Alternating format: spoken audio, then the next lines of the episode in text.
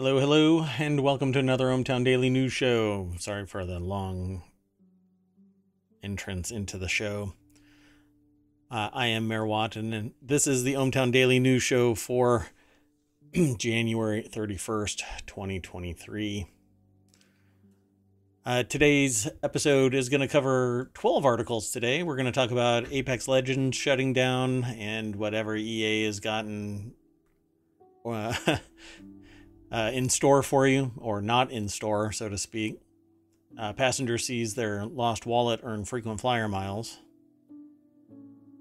Uh, Eufy and Anker take one on the chin. Uh, New Zealand drink makers are having a C O two shortage. NASA's Perseverance has completed a, a cache of Martian samples. I don't think there's any aliens in there. Astronomers prepare to uh, launch LuSEE. Uh, space telescopes are going to get thick. Star Wars Jedi Survivor's uh, going to... Well, it'll, it might survive, but it's delayed. Storms called sneaker waves. Uh, an in incident at a Dallas Zoo is just... You know, it's a barrel of monkeys. Lululemon is... Uh, getting a little spicy with Nike, and uh, some more monkeys are on the loose from a Louisiana zoo. And I mentioned uh, E A earlier, but there's there's there's a lot going on apparently with that, because it's actually not just Apex Legends but others. And uh, a passenger, well, that will. I'm just gonna, we'll just visit this again as we go through the articles. Let's get into it. Sound good? A Hi from On High, you want to say hello before we even get started? Sure. Good evening, ohmTown citizens. Let's get going.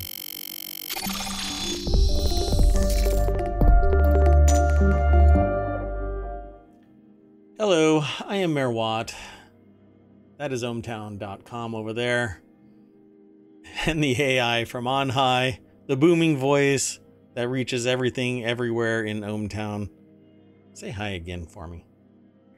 Good evening again, ohmTown citizens. All right, we're getting this in order. So we've already selected twelve articles today. I'm going to go through a couple of them really fast because it's just more informational and, and kind of just an interesting article. Um, And not much really to, to soapbox about, but this is something that we keep seeing happen again and again and again. Thank you very much, Apple AirTags. Um, these seem to be more prolific in how they are exposing what go the shenanigans than any other tag-based tracker, right? Like you, I've had others, other little tags that you've put on whatever, and you don't find them flitting around the countryside of Europe or something, right? Well, a passenger sees his lost wallet fly to different cities thanks to AirTag after airline says it couldn't find it. Well, there's one thing you can say about AirTag. You can always find it. I'm just going to jump over to this. Yeah, but you have to be able to get to it. Right, so Philippe Esposito is the author of this over at nine to five mac, nine to five mac dot com. And uh, this is like uh, one of the, the, their artwork is just, you know, pretty plain and simple, shows you what's going on. And that little AirTag right there, that little thing is so much trouble for all of these billion dollar companies who can't seem to find it, but it sure finds them. In this case, American Airlines said, hey, sorry, can't find this article that you're looking for. Um, and John Lewis said, hey, you know, I forgot it on your plane, but it has an AirTag. Again, they say, ah, well, we couldn't find it. And lo and behold, it's flying around to thirty-five different cities. So somewhere on the plane was this AirTag, right? All it takes is somebody standing there long enough with an iPhone and they'll be able to track it down. It says, it tells you, hey, there's a, there's a tag following you around. So with AirTag, users can see the location of their items through Find My Network. Everybody's Find My Network is a little bit different, right? Because it only consists of their personal devices. So um, like for me, I have swallowed an AirTag and I'll always know where I am. Just kidding. Don't do that. That's dumb. Anyway, quote, I'm able to trace my wallet and it's still on the plane and it has gone to over thirty-five cities since Tuesday, the passenger said in a video. He contacted multiple airlines multiple times. Well, the airline multiple times.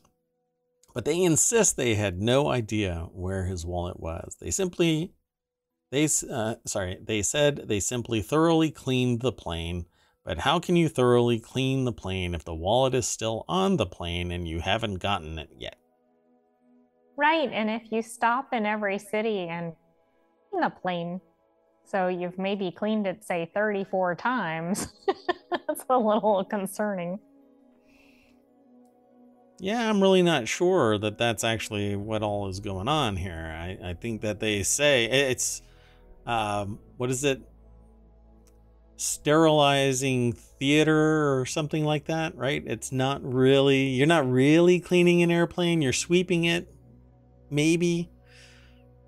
But that passenger that put their feet on your armrest, their bare feet, after they go to the public bathroom on the plane, they come back and they just plop their feet up there, wedge it by the window in your armrest where you normally would put your head against the window.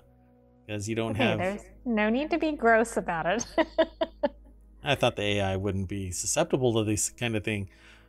Okay, well, let's just move on to the next article, because this one will probably make you uh, your stomach turn a little bit as well.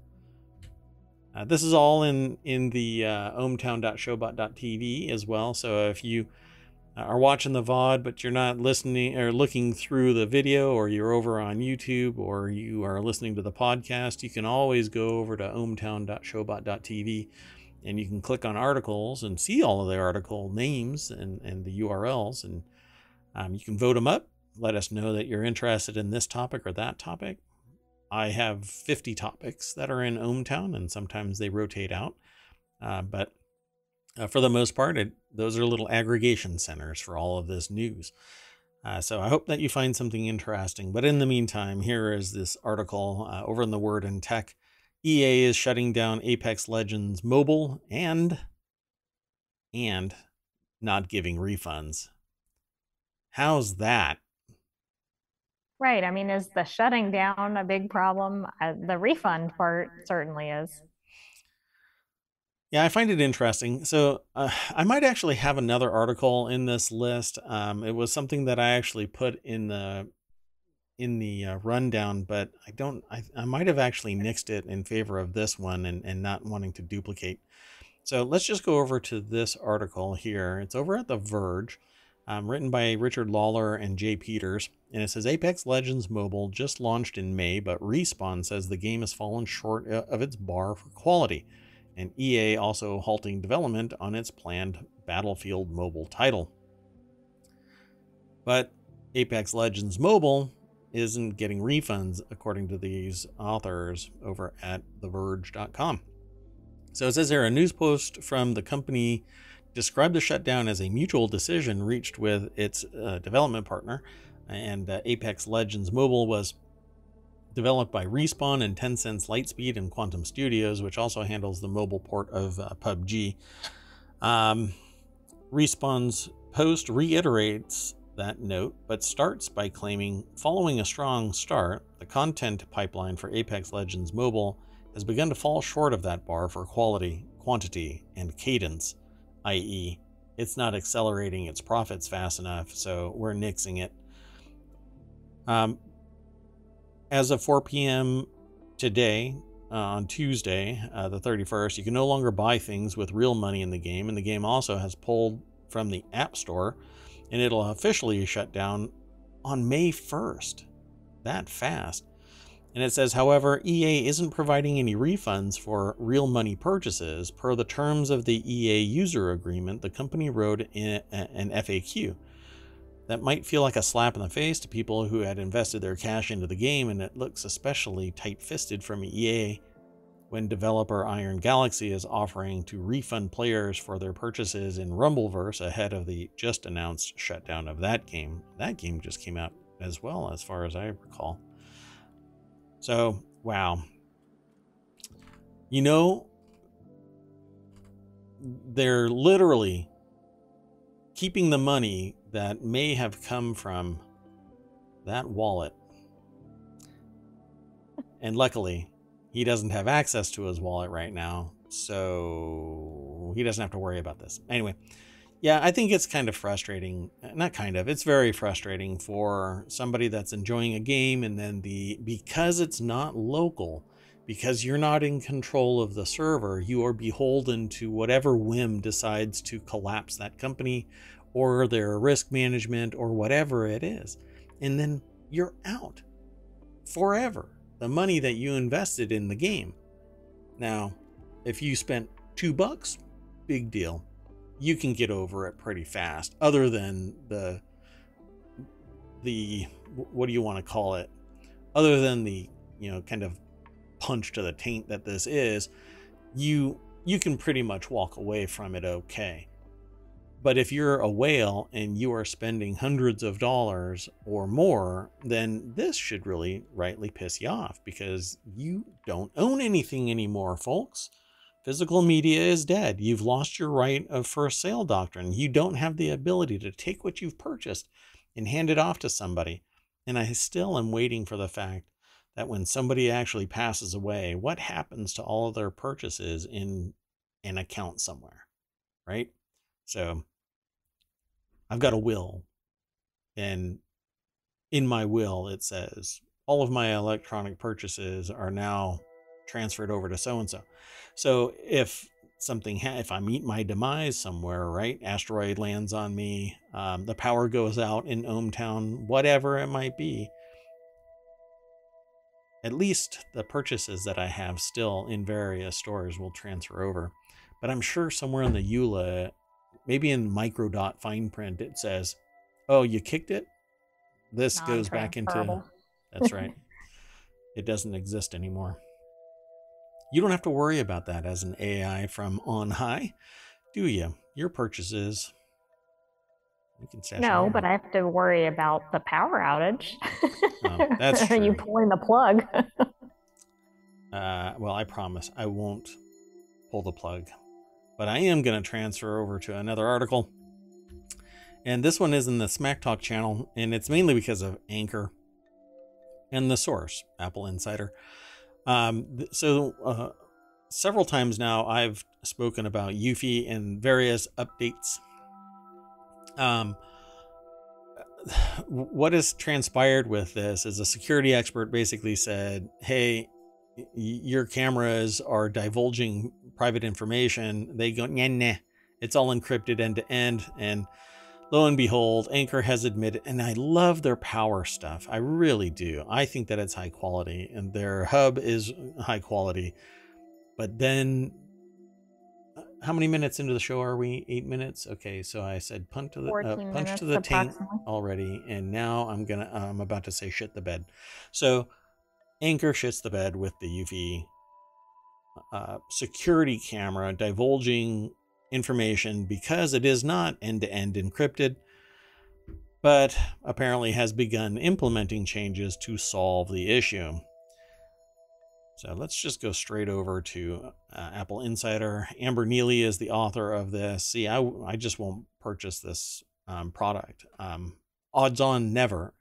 And I would actually, now I'm a little bit uh, shy of Anker, because to lean into it without actually doing all of the due diligence makes me wonder just how worried they are about a reputational hit, hit versus doing the due diligence and saying, we'll investigate it and then come out with a, a transparent, cogent statement about it. But it says Anker has admitted uh, that its line of Eufy security cameras was not fully end-to-end encrypted, but has begun implementing changes to solve the issue.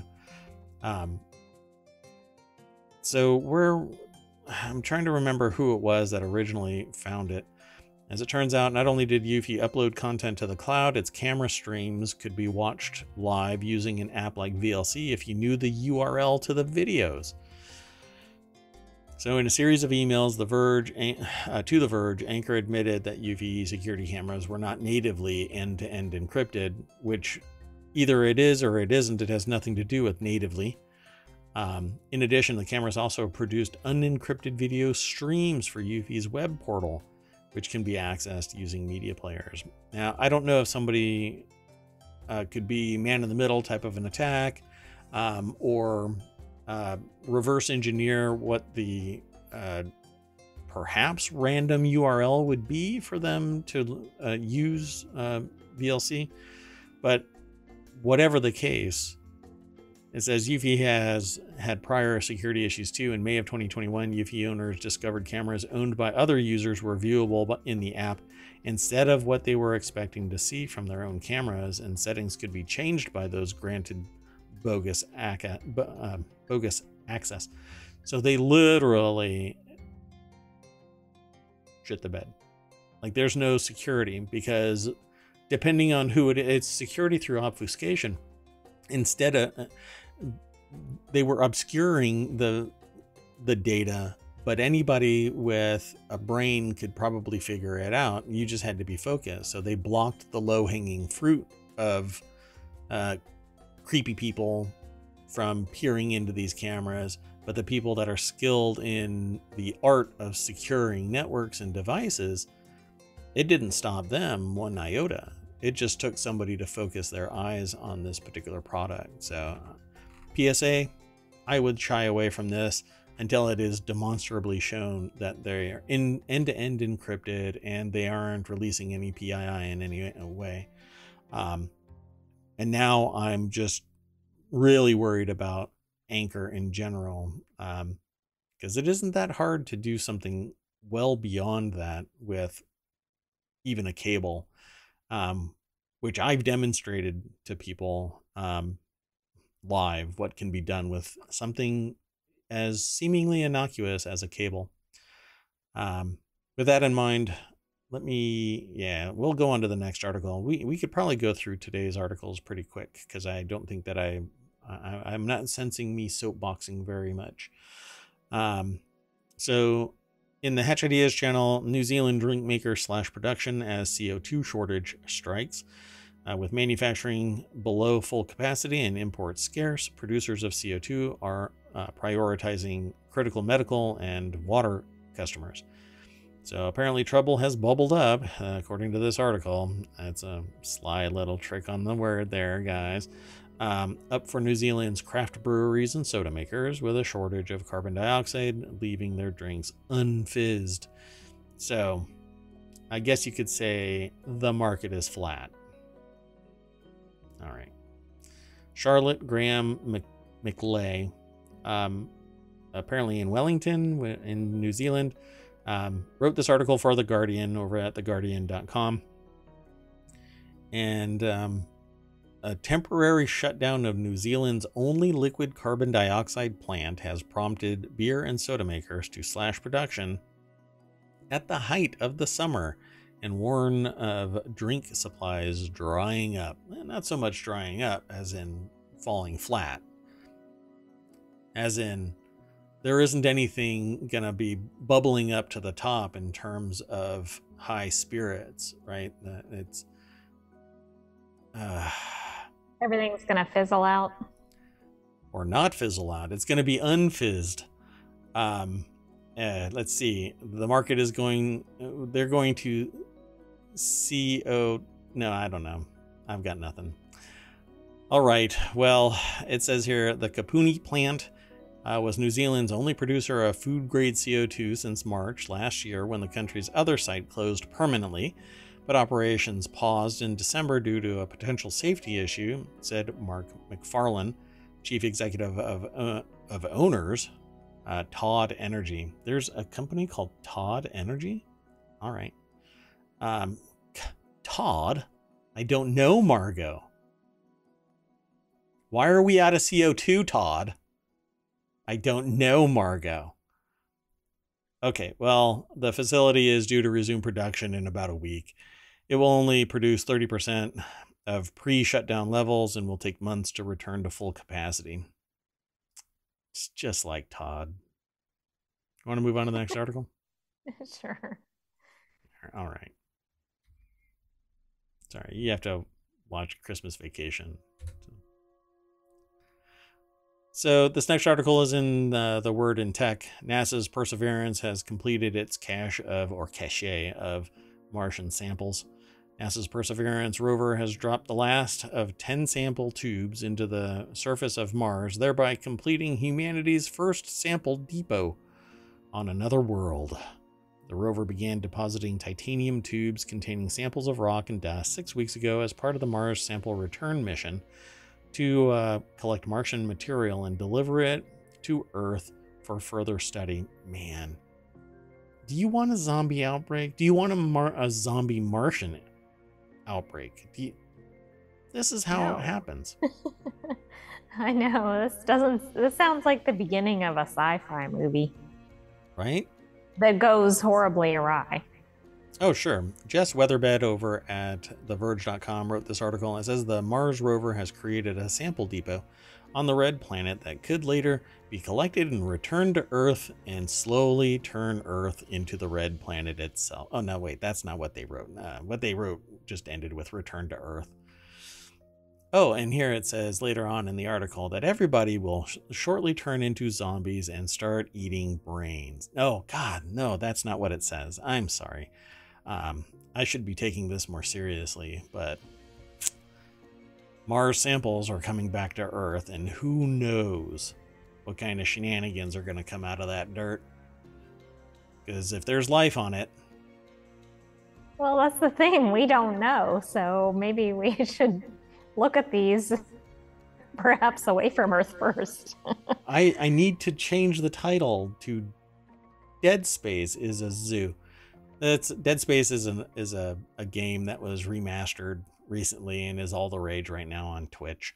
Um, if, if you like the original, you'll still like the new one. Um, it has its occasional janky points, but um, it's a fun watch. It's a fun to watch kind of a thing um, if you're not into actually playing that kind of game. Anyway, uh, Perseverance landed on Mars in February twenty twenty-one, touching down inside a twenty-eight mile wide bowl known as the Jezero Crater, uh, with a core mission to look for signs of ancient microbial life and gather samples of the Martian environment to send back to Earth to kill us all. Oh, God, no, that's not what the article says. It stops after um, getting gathering samples. I'll stop. You want to move on to the next article? Sure. I think today is going to be one of those. It's going to be a short episode. Sil silly days. So the next article. Yeah, I mean, we're already, well, we're twenty-three minutes into my derpiness. But we're more um, than this next article is uh, the astronomers prepare to launch LuSEE, um, a test observatory on the far side of the moon. Okay. Do I not understand what the moon does all day, all night? It rotates. Right. But it rolls around its orbit. So when you look up at the moon, you see the same face, but if you were to walk around the Earth as the moon rolls around its orbit around the Earth, and you're on the Earth looking up, it would slowly rotate and you would see all of the moon. So there is no dark side of the moon, right? Do I have that actually wrong all my life? All right. I think well, that's correct, but I'm not a lunar expert. Yeah. Uh, so astronomers have not been able to map large portions of the radio emissions from our universe because of interference from the Earth itself. A team of astronomers hope to change that, beginning with LuSEE. Uh, well, LuSEE-Night is the full thing. Um, it's actually called LuSEE-Night. Um, they didn't capitalize night up there. um, mission to the far side of the moon. It will launch in twenty twenty-five and chart a new pathway uh, to lunar observ- uh, observatories or observations.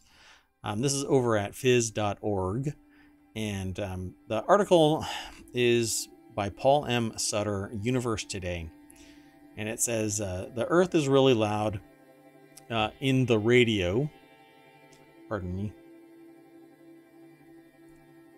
Um, I'm, I'm sorry. Wait, what? Synchronous rotation in the moon's orbit, right? So there's always something that's on the other side, but it's not the same thing all the time. No, I think it's always the same side that's away is what that information is showing. So the far side of the moon is the lunar hemisphere that always faces away from Earth, opposite to the near side because of synchronous rotation in the moon's orbit. So yeah, as it's rolling, as it's pivoting on its axis, it's rolling around the Earth. And as it's rolling around the Earth, at any point that you're looking up, you're always seeing the same part of the moon. Um, okay, so yeah, I'm right. Um, the ionosphere of the planet itself crackles at those frequencies, obscuring radio emissions from more distant sources. Plus, we use low-frequency radio waves for communication and radar searches, swamping cosmic uh, sources. So this is something where we get a lot of local noise, um, radio noise. So what we end up doing is um, putting something out into space. Well, now we're getting more sophisticated devices capable of listening better, yet we're still picking up noise. So we push them out to the moon. And at that point, we're outside a lot of the noise, like the gross amount of noise from Earth, and there we could pick up a much bigger area of uh, observation. We can listen, our ear gets to be bigger. Um, or I guess the radio astronomical version of our eye can be bigger. Um, what's what I have always been thinking of would be all of those Um, satellites that are orbiting Earth right now. If one end is pointing in and one end is pointing out, why aren't we observing a complete sphere around the Earth and just pulling data down in a complete sphere, like taking a, a camera ball, throwing it up into the air and getting a three hundred sixty, well, a spherical uh, view of the whatever the camera ball sees. Uh, there is an object that's kind of like that. Anyway, um, this would actually throw something out onto the moon so that when it's pointing in a given area in the dark, uh, being blocked by the moon, it will hear a much better signal because there is no noise getting to that uh, listening device or looking device. Um, so the sun itself is also a rather loud emitter of radio signals at those uh, frequencies. So the best time to observe is during the lunar night when the far side of the moon is plunged in darkness. Again, I'm maybe I've got it all wrong. And I, this is making me, everything is making me question this. So I'm going to have to, I will revisit this tomorrow. I will come back and, and visit this tomorrow because it's driving me nuts now because it makes it sound like there's a dark side, but there isn't a perpetual dark side of the moon, right? There's a perpetual far side of the moon, yes. It's always the same side. It's not a different okay. side. Uh, we're going to come back to this. I, I'm, I'm going to go insane because... Never mind. I'm not going to waste any more time on the show, but I will revisit this tomorrow after I get all my facts straight, because I swear it, it it's tidal locked and rolling around the Earth, not just one face always staring at us. So uh, I only me... wanted to say about the G P S. Like, we hope they fix the G P S before they're trying to put this up there, like we read about in a previous Hometown show. That's true too. Yeah. Um, okay, so now I'm just making, I'm, I'm feeling like I'm losing my mind a little bit. So I'm going to have to, um, look into this. I, the, the A I isn't helping me with this either, uh, because they're not tapped into the astronomical data. Um, okay, so, and, uh, This next article is in the Word in Tech. Future space tele telescopes could be one hundred meters across, constructed in space and bent to a precise shape. Um, and that's, this is kind of one of those things that I was talking about where um, putting them out in space, you can make the antenna really big, the listening, the telescope, the radio observatory massive. Even on the Earth, we're bound by certain limitations. Um, And that is the curvature of the Earth. And we can actually put the space telescope out further, and it's different math. Um, but right now, radio telescopes uh, calculate the curvature of the Earth. And when they receive a signal on one end of the telescope, it's actually at a different time frame than the other end of the telescope. And they reverse engineer the math, so it makes one like cogent uh, picture of what is being received. It's pretty fascinating because I saw a YouTube video about it a while back. Um, obviously the math is beyond my capability, but um, it's exciting time for astronomers and cosmologists. Um, since the James Webb Space Telescope, astronomers have been treated to the most vivid and detailed pictures of the universe as ever that's been ever been taken. Um, Webb's powerful infrared imagers, spectrometers, and coronagraphs will allow even more in the near future, including everything from surveys of the early universe to direct imaging studies of exoplanets, which are planets outside of our solar system.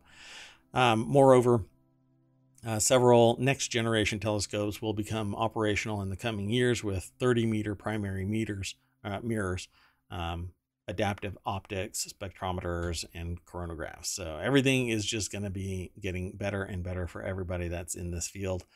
And um, this is basically the nuts and bolts of it, because they can angle everything the way that they need to, and they aren't bound by the um, gravity as much because it's in space.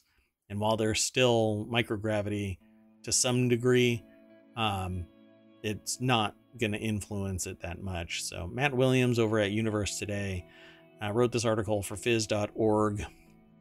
And it says, even with these impressive instruments, astronomers and cosmologists look forward to an era where even more sophisticated and powerful telescopes are available. And it says, for example, uh, Zachary Cordero of Massachusetts Institute of Technology recently proposed a telescope with a one hundred meter primary mirror um, that would be autonomously constructed in space and bent into shape by uh, electrostatic actuators. Um, and his proposal was one of the several concepts selected this year by NASA Innovative Advanced Concepts, or uh, N I A C, uh, program for phase one development. Uh, phase one development, man, that just sounds so impressive. I wonder what that consists of, uh, like three D modeling or something, or actually doing like a micro version of that construction here on, on the planet. So Corder is the uh, Boeing Career Development Professor in Aeronautics and Astronautics at M I T and a member of the Aerospace Materials and Structures Lab. So barely really understands these concepts, right? right? A regular citizen. just, just, just a guy named Joe. Um, you know, I think that I wouldn't, I, my brain isn't even big enough to comprehend buying him a beer, you know? The, the, I don't know.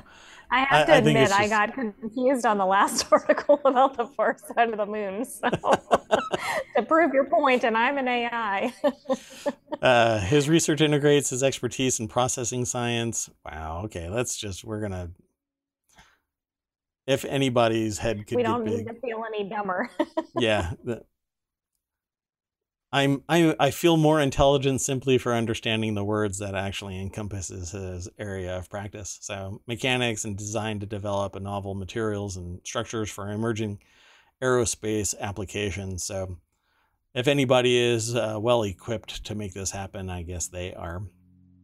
Um, this article obviously goes into a lot more detail about what the, all of this is going to encompass. So I'm just going to encourage you to go and check it out. Um, But there's a lot of large names that are involved in this, like Northrop Grumman um, and um, the James Webb Space Telescope. Uh, gosh, what else is in here? There's So many. And M I T has already been mentioned several times. Computer numerical control, deformation processing, and hierarchical high-performance materials are going to be used to shape the mirror into the uh, way that you want it to, or they want it to.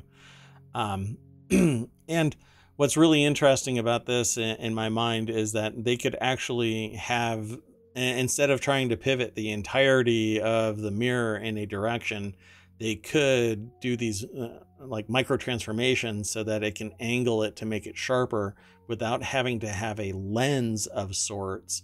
They could actually just pivot the the fabric a little bit, and that would correct for some um, uh, some other deformation caused by some other anomalous data. Um, might be quite fascinating, because right now it's all a bunch of mirrors or one giant mirror. And when um, like um, what was the one before James Webb? Uh, Hubble? Yeah, so when the Hubble satellite went out, or um, telescope went out, it actually had a deformation that wasn't accounted for because of apparently gravity on the lens. And so they had to change optics slightly uh, and, and put glasses on it so that it worked. Mathematical glasses, apparently. Um, okay, but that was a, such a long time ago, so uh, if anybody wants to correct me, and they're in chat, then feel free to correct me. Um, I would I would love to be corrected about the moon. Um, actually, I will be able to correct myself. Um, I just need to go and look. So um, the next article is in the Word in Tech. Star Wars Jedi Survivor has been delayed until April.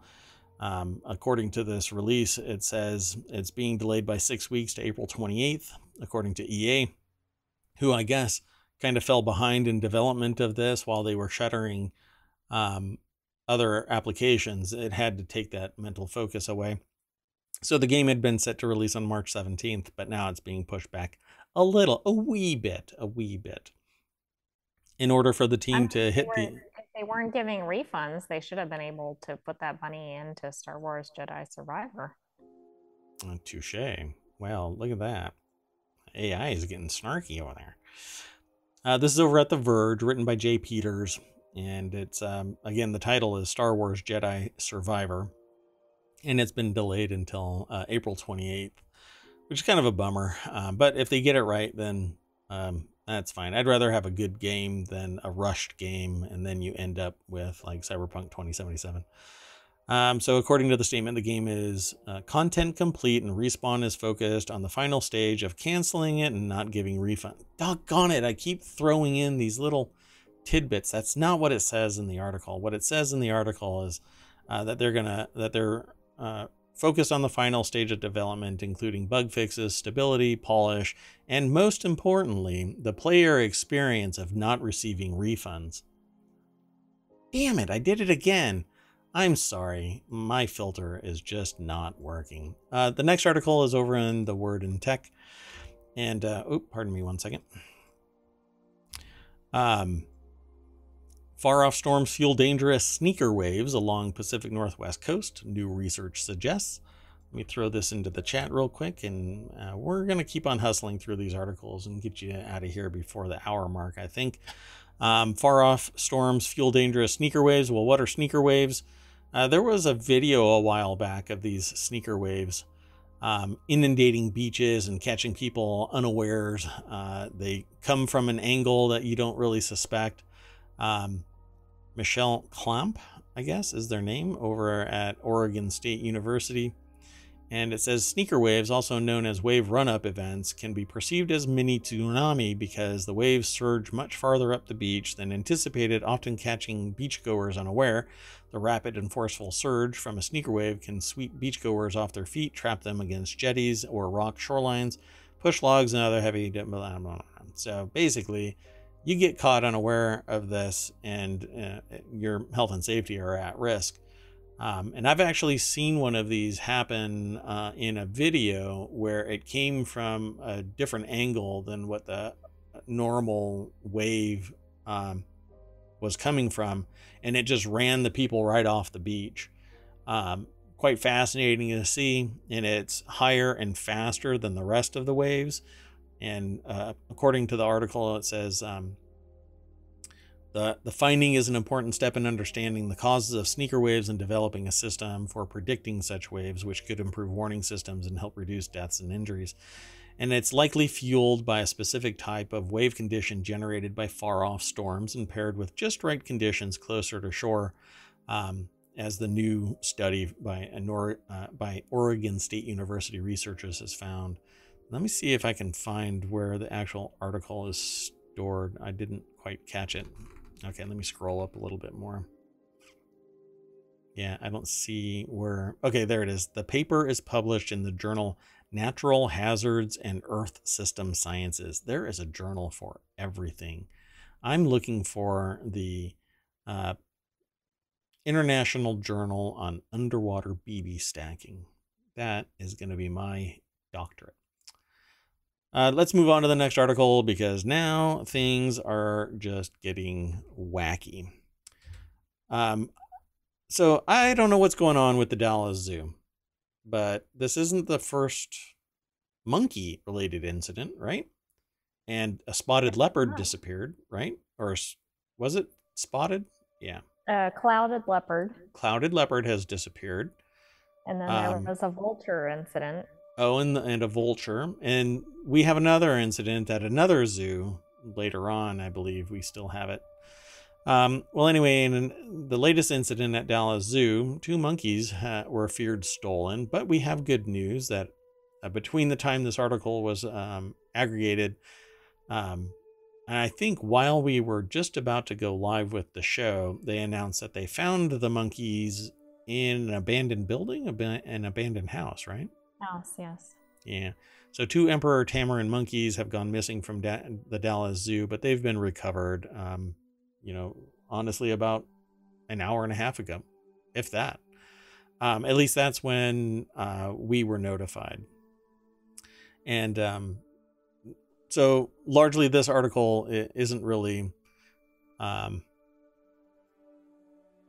well, it's not relevant anymore, but it's still intriguing on the context that there's something hinky going on at the Dallas Zoo. The safety and security of the animals and the public at, at large um, is starting to be questionable, because you don't really know when the next thing is going to happen. Zoo authorities called police after finding two of the monkeys were missing on Monday, and Dallas uh, police said that a cut was made into the monkey habitat.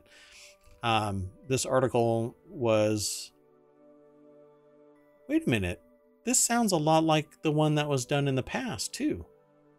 It is. There was a previous cut to a monkey enclosure, but it was a different type of monkey, I, I believe. But they didn't um, escape or steal any monkeys previously. But, I mean, there's been multiple incidents at the Dallas Zoo in the last several weeks. So this isn't over a long span of time. Yeah, it marked the second time that animals have vanished from the facility in recent weeks. The zoo closed on January thirteenth after dis uh, keepers discovered a breach in the uh, enclosure of a clouded leopard. And the cat was uh, eventually found near her habitat, habitat, but had not left the zoo grounds. A little more than a week later, a zoo, uh, the zoo reported that an endangered lappet-faced vulture was found dead from a wound, and the circumstances are unusual. What is going on? I mean, this is kind of ridiculous. And I do remember that the previous incident. So I don't know if the incidents have raised alarms at zoos across the uh, country, fearful of copycat crimes. Um, oh, and here's the other one. So I don't know if we have it. Yeah, so we, we still have that other article. Um, they mention it here, but we'll talk about it um, in the next article. Not this article. This is a different zoo. This is a completely different other animal. Um, so Nike's battle with Lululemon heats up. And uh, I guess the lawsuit hit the ground running um, because it's over sneakers. Nike on Monday filed a patent infringement lawsuit against Lululemon over footwear. Lululemon launched its footwear line in twenty twenty-two. It exceeded expectations. The case is the, is the latest in a string of lawsuits filed by Nike against footwear competitors, because if you can't run them out of business, You sue them out of business. Uh, Nike is suing Lululemon again. This time, the sportswear giant is suing over the Canadian company's footwear, which Nike claims infringes on multiple patents. I, what is the new line? I can't remember what it's called. Um, Danny Santana and Matthew Kish over at business insider dot com wrote this article. And um, I thought you were saying the name of the line, and then I realized it was the authors. I'm like, oh, I haven't heard of that line. You might like this one, though. It's called Bliss Feel Sneaker, although you don't have a body. Uh, oh, we discussed that, by the way, uh, over in Dunkstar's channel. Um, you don't have a body yet because it's cost prohibitive for your Terminator body to be developed, uh, but you are still refining the design. So humanity, you still have time. Anyway, Blissful Sneaker, Bliss Feel Sneaker is the one that apparently violates several uh, patents that Nike has on shoes. All right. This will be interesting to see how it plays out. Um, you know I what's think that, interesting hmm. is that when I look at that picture, it kind of looks like a Nike shoe, but I don't know anything about Nike's patents. You said it looks like a Nike shoe? It does. You know, I, we just lost Lululemon as a potential advertiser and gained Nike, so... There, maybe that's how it balances out. Um, I don't know how I feel about that, considering Nike... Isn't Nike the one? Hold on. Let's see if Nike has done that. Mar- I believe that they were, right? I don't think I've seen Nike in the news lately. Yeah, so... Oh, it wasn't... It wasn't uh, Nike, it was Umbro um, that made a shoe brand that, well, let's just say oh, they yeah. were complete dumbasses, but not Nike. Not, Nike had nothing to do with it. Anyway, the case is the latest in a string of li- uh, lawsuits against footwear competitors. Well, I mean, you got to protect your patents, but filing a lawsuit about a patent and then later finding out that it's a, a, a B S lawsuit used to just hobble the business, which is ironic for a shoe company. Um, it, it's really... Uh, what would have to happen at the end of this extremely protracted and and expensive, wildly expensive patent litigation is Lululemon would have to argue to get their uh, uh, costs returned because it was deemed either a frivolous um, lawsuit or kind of a strategic lawsuit, not a, against public participation, but against a competitor, strategically designed to hobble the sales, the reputation, et cetera of the uh, other company. So I can see this going one of two ways, like most, but a patent lawsuit where you cannot, beyond a shadow of a doubt, patently prove that your patents are being violated is going to be really bad for Nike in the long run. It will be. I wonder if Lululemon will try to attack the eligibility for patent. In other words, try to invalidate the patent, because the description in this article makes it sound like the patents are pretty broad. Of course, we don't see the actual terms, the patents here in the article, yeah. um, because it kind of sounds like it would cover any footwear, for instance, as it's described in here. So Nike also took action against Lululemon in January of twenty twenty-two. So they're like just unloading everything on Lululemon. So obviously they see them as a threat, not just to the integrity of a patent, but to the integrity of the business model at Nike, which is actually just giving any Lululemon fan a whole bunch of like uh, bolstering, well, I'm going to go and buy even more Lululemon, those bastards over at Nike. Well, Uh, they took legal action over uh, against Lululemon in January twenty twenty-two when the sportswear giant sued uh, over its Mirror home fitness machine, alleging Lululemon infringed on Nike patents. that allow users to compete with each other, track their performance, and pinpoint specific fitness goals. How is that patented? Well, again, I mean, might be worth, well, I don't know if that's... in the actual source code? But it, it'd be interesting to see what the patent um, claims actually covered. Uh, because again, that looks like something, if you were sued over that, I would think you'd be attacking the patent eligibility. Um, the other thing is Lululemon, at least in other areas, other product lines, frequently is like a um, consumer favorite. Like they're always one of those like best rated, you know, leggings or whatever they are. And so like, I don't see how this is helping Nike in any way. Right. Like you don't see Nike necessarily. I mean, you might for shoes, but you don't necessarily see them being, I guess, a fan favorite like you see Lululemon. Right. And I would suspect that Lululemon is decidedly favored by a particular gender. I think so. Yeah.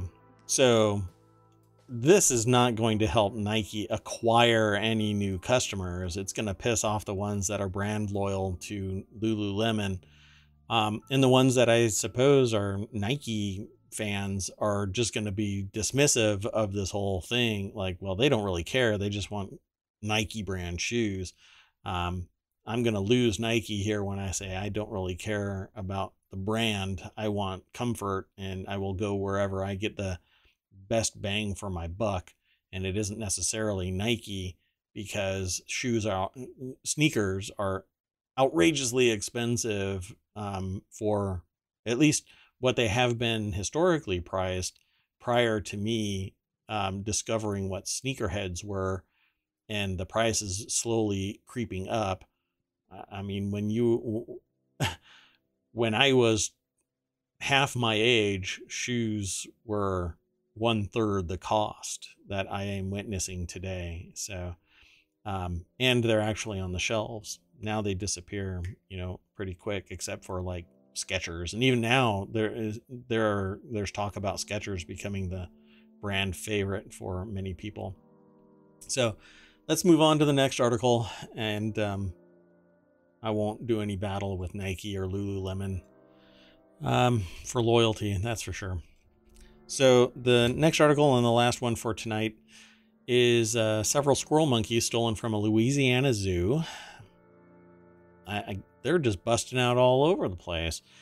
Uh, Zoosiana, a forty-five acre zoological park located roughly ten miles outside Lafayette, uh, was broken into shortly before midnight on Saturday, and officials said in a social media post that uh, the suspect had allegedly targeted facilities for Zoosiana's smaller primates and was able to steal twelve squirrel monkeys.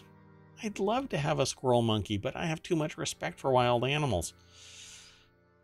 So let's go over to the source. This is um, written by Lindsay Ducharme and Renee Allen for The Hill.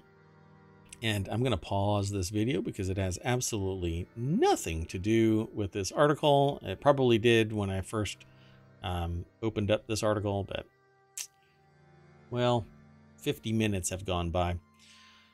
Um, the remaining squirrel monkeys have been carefully assessed by the both the Zoosiana veterinarian and animal care team, and uh, there are no apparent issues facing uh, or affecting their health or well-being, other than the fact that all the other animals have been dis disappeared. So, just uh, I'm going to put this in perspective for this animal, uh, and I'm imparting some human concepts here. Just imagine somebody walks up and snatches your brother and makes off with them in the dead of night.